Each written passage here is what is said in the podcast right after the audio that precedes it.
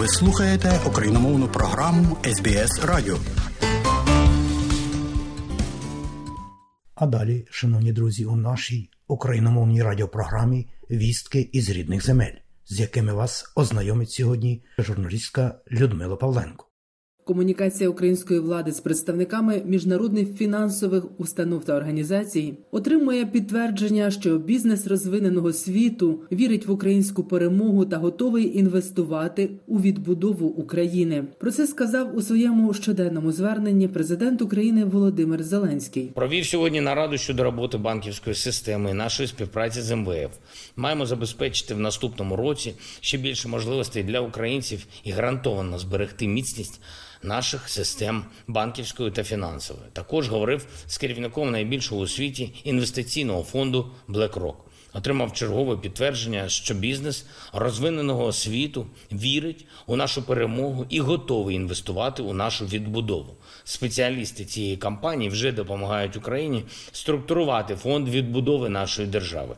І ми вже готуємось і до участі у всесвітньому економічному форумі у Давосі сказав Володимир Зеленський у своєму щоденному зверненні. Повний виклад звернення президента слухайте наприкінці матеріалу. Той факт, що кілька країн вже визнали Росію державою терористом, вже почав впливати на глобальну політичну ситуацію. Радник керівника офісу президента України Михайло Подоляк вважає, що Росія втрачає свій економічний суверенітет, вже не може купити у будь-якій країні безпосередньо ключові технологічні продукти, зокрема для ремонту своєї військової техніки. Тобто вона сьогодні може купити щось десь тільки через посередників. А статус країни спонсора терориста навіть цих посередників прибирає. Там залишаються лише кримінальні посередники. А це інше ціноутворення, інші можливості, постійний моніторинг з боку світових аудиторів. Тобто Росія все менше має можливості ефективно вести свою зовнішню економічну політику. Таким чином, оці статуси будуть обмежувати коло країн, які будуть так чи інакше спілкувати з Російською Федерацію. Я зараз говорю навіть тільки чисто про економіку. Верховна Рада України визнала Росію державою терористом 14 квітня. Європейський парламент назвав Росію державою спонсором тероризму та державою, яка застосовує засоби тероризму. А парламентська асамблея НАТО державою терористом. Також державою спонсором тероризму Росію визнала Литва, Латвія та Естонія. Відповідну резолюцію ухвалив і Сейм Польщі. Додам, що аналітики наполегливо наголошують на тому, що для найбільш ефективного результату з нейтралізації економічних можливостей країни-агресора стало б визнання Російської Федерації саме Сполученими Штатами країною спонсором тероризму. Наразі у Сполучених Штатах Америки розглядають дещо інший варіант надання Росії статусу країни-агресора. Як розповіла суспільному мовленню посол України в Сполучених Штатах Америки Оксана Маркарова, завданням для дипломатів на 2023 рік є робота з американськими партнерами у цьому напрямку. Ми звичайно розуміємо, що вона ж не спонсор тероризму. Росія сама терорист, тобто це країна, у якої регулярна армія, уряд, президент, так би мовити, обраний. Вони всі військові злочинці. Вони всі офіційно займаються агресією і тероризмом. Тому одне питання це як ми назвемо Росію. Друге питання, що за цією назвою стоятиме. І тому один з альтернативних варіантів, який обговорювався, це знайти окрему категорію для Росії і ухвалити новий закон в Конгресі, назвавши її країною агресором, чи країною терористом, чи країною агресором, яка здійснює терористичні акти по відношенню до цивільного населення. Тобто, це зараз в активному обговоренні. Для нас це пріоритет, тому що ми хочемо перше назвати правильно і надати оцінку законодавчу і політичну таким діям. А друге, найголовніше це що ж буде в суті цих обмежень. І ми вважаємо, що повинні бути максимально можливі обмеження, як з точки зору законодавчого забезпечення санкцій, обмежень, контролів експортних, які не дозволять Росії продовжувати вести цю війну. До ситуації на фронті найзапекліші бої нині продовжуються в районі Бахмута, і росіянам не вдається там просуватися. Проте вони поставили собі за мету вийти на кордони Донецької області до кінця року. Про це розповіла заступник міністра оборони України Ганна Маляр. Бахмут дійсно зараз є нашою східною фортецею, і ворог там сконцентрував найбільше своїх зусиль і військової техніки, і озброєння. І вони собі поставили задачу до кінця цього календарного року вийти на кордони Донецької області, отримувати ту лінію фронту, яку вони фактично започаткували атакували величезно, вони вже не можуть, і тому вони обирають якісь частини, де вони можуть максимум сконцентрувати зусиль. Як їм здається, що це для них найпростіша ціль. Але наскільки мужньо тримається Бахмут, наші воїни наносять втрати ворогу, і ворог просто не може просуватися далі. Бахмут став символом безпорадності російських окупантів, тому що посягаючи на половину України за шість місяців вони не можуть взяти районний центр, говорить речник східного угруповання збройних сил України Сергій Череватий. Бахмут залишається головним напрямком удару нашого ворога. Він зосередив там весь свій вогонь артилерії, реактивних систем залпового вогню, танків, е, намагаючись прорвати нашу оборону. І щодоби наші військовослужбовці, проявляючи масовий героїзм, мужність, злагодженість, не дають йому це зробити. Ворог при цьому несе важкі втрати. Тільки за цю добу 175 обстрілів було більше 20 боєзітних на Бахмутському напрямку. Ворог втратив там 77 чоловік вбитими, і 125 пораненими. На Кремені також тривають бойові дії. Ворог несе втрати, і ініціатива там за збройними силами України. Голова Донецької обласної військової адміністрації Павло Кириленко повідомив, що військові Росії постійно обстрілюють інфраструктуру Бахмута, яка вже на понад 60% або частково, або повністю знищена. При цьому російські армійці не рахують своїх втрат під Бахмутом. Втрати окупанта росіян вони дійсно величезні, і їх просто не рахується фактично гарматне м'ясо, а підвозяться нові і нові сили. Але ворог при цьому, що йде там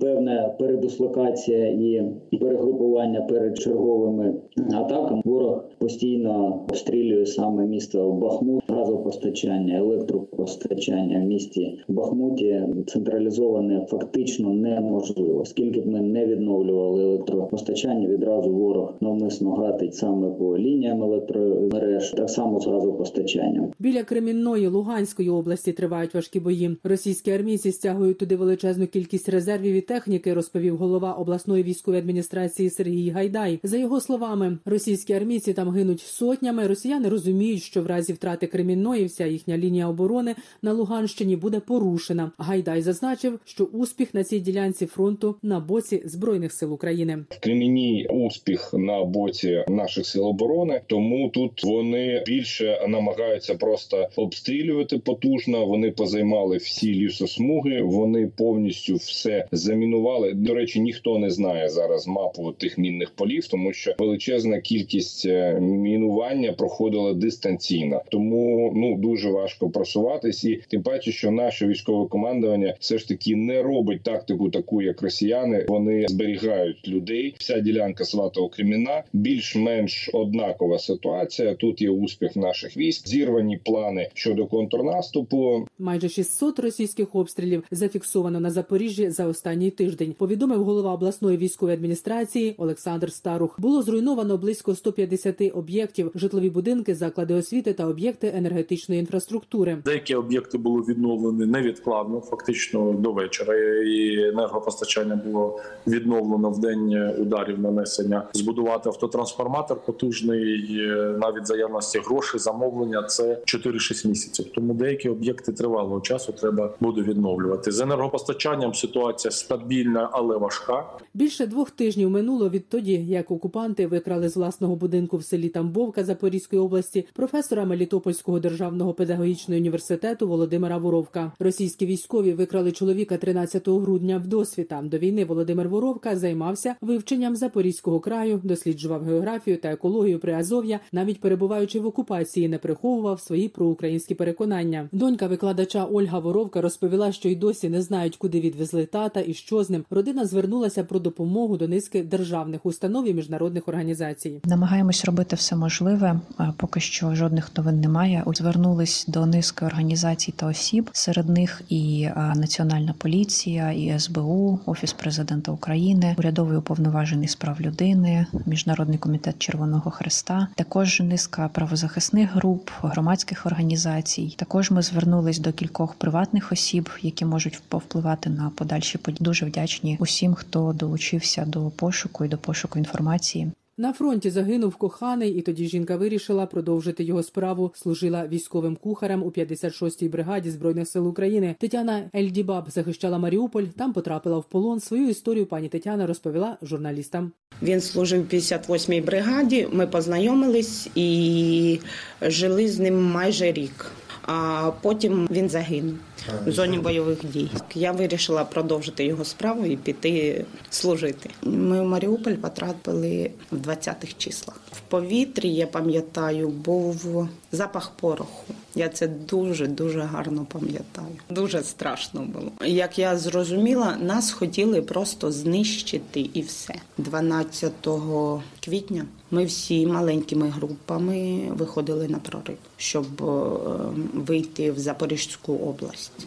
Ми йшли по якимсь там катакомбах. Я не знаю, де це було, як це було. але ми мали вийти в одному місці, але там вже був великий обвал, який ми не змогли розібрати. Три дня ми були без їжі зовсім. Нас було три дівчини, і нас посадили в камеру окремо від чоловіків. Але ця камера була маленька, була одна койка. Я спала на полу. Це було в Новоазовську. Коли приїхала перший раз в Оленівку, я спала просто на голому цементі. Є ризики, що до 2030 року населення України скоротиться до 35 мільйонів. Катастрофічне падіння народжуваності можуть спостерігатися наступного року. Про це заявила директор інституту демографії та соціальних досліджень імені Птухи, академік Національної академії наук України Елла Лібанова. Втрати населення внаслідок війни і пов'язані з нею міграційні процеси вона оцінила як катастрофічні для України. Я мрію, щоб до 30-го року нас було 35 мільйонів. Я думаю, не буде,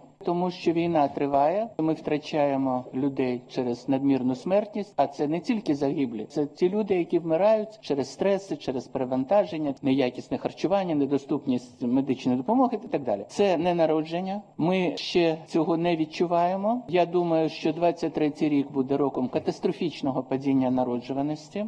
Україна звернулася до інших країн світу із закликом накласти арешт на всі об'єкти російської нерухомості, розташовані в інших країнах. Як пояснив міністр культури та інформаційної політики Олександр Ткаченко, таким чином можливо гарантувати повернення Україні викрадених Росією культурних цінностей під час повномасштабного вторгнення Росії на територію Української держави. Ми фіксуємо всі злочини. Це понад 1200 об'єктів, які були пошкоджені чи зруйновані культурної інфраструктури, в тому числі понад 500 об'єктів, які безпосередньо відносяться до об'єктів культурної та історичної спадщини. Викрадені твори з музеїв Херсону і деяких інших міст півдня України, і всі ці факти фіксуються зараз там, де ми можемо зафіксувати, як от у звільненому Херсону, передаються ЮНЕСКО для того, щоб запобігти незаконному трафіку культурних цінностей. Далі прозвучить повний виклад щоденного звернення президента України Володимира Зеленського. Бажаю здоров'я, шановні українці. Провів сьогодні засідання ставки вже 44-та за цей рік. Тематика зрозуміла. Передусім, це Бахмут, Креміна, Донбас. Загалом можливі дії ворога на східному напрямку і наші дії. Заслухали командувачів, визначили з кроками на найближчий час.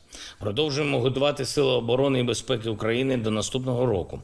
Це має бути вирішальний рік. Розуміємо, які ризики є зимою, розуміємо, що маємо зробити навесні. А отже, розуміємо, які результати має продемонструвати увесь сектор оборони і безпеки. Окремо обговорили постачання боєприпасів і ремонт бойової техніки. До речі, хочу подякувати нашим спеціалістам, усім нашим партнерам, усім, хто задіяний у відповідній роботі. Нам вдалося налагодити таку систему, щоб не лише повернути відремонтовану техніку на поле бою, але й щоб взяти з поля бою трофейну техніку і поставити її на службу нашій державі. Це дуже важливий результат року, і усі, хто долучилися, справді молодці. Говорив сьогодні з прем'єр-міністром Італії, подякував за вже надану і за нову підтримку. Пані Мелоні повідомила, що зараз на розгляді питання про ППО для України ми скоординували наші кроки. Я вірю, що італійська підтримка дозволить нам зміцнити захист українського неба. Звичайно, обговорили і наші дипломатичні плани на найближчі місяці, а також зимові загрози, які ми, я впевнений, подолаємо разом. Провів сьогодні нараду щодо роботи банківської системи і нашої співпраці з МВФ. Маємо забезпечити в наступному році ще більше можливостей для українців і гарантовано зберегти міцність наших систем банківської та фінансової. Також говорив з керівником найбільшого у світі інвестиційного фонду BlackRock.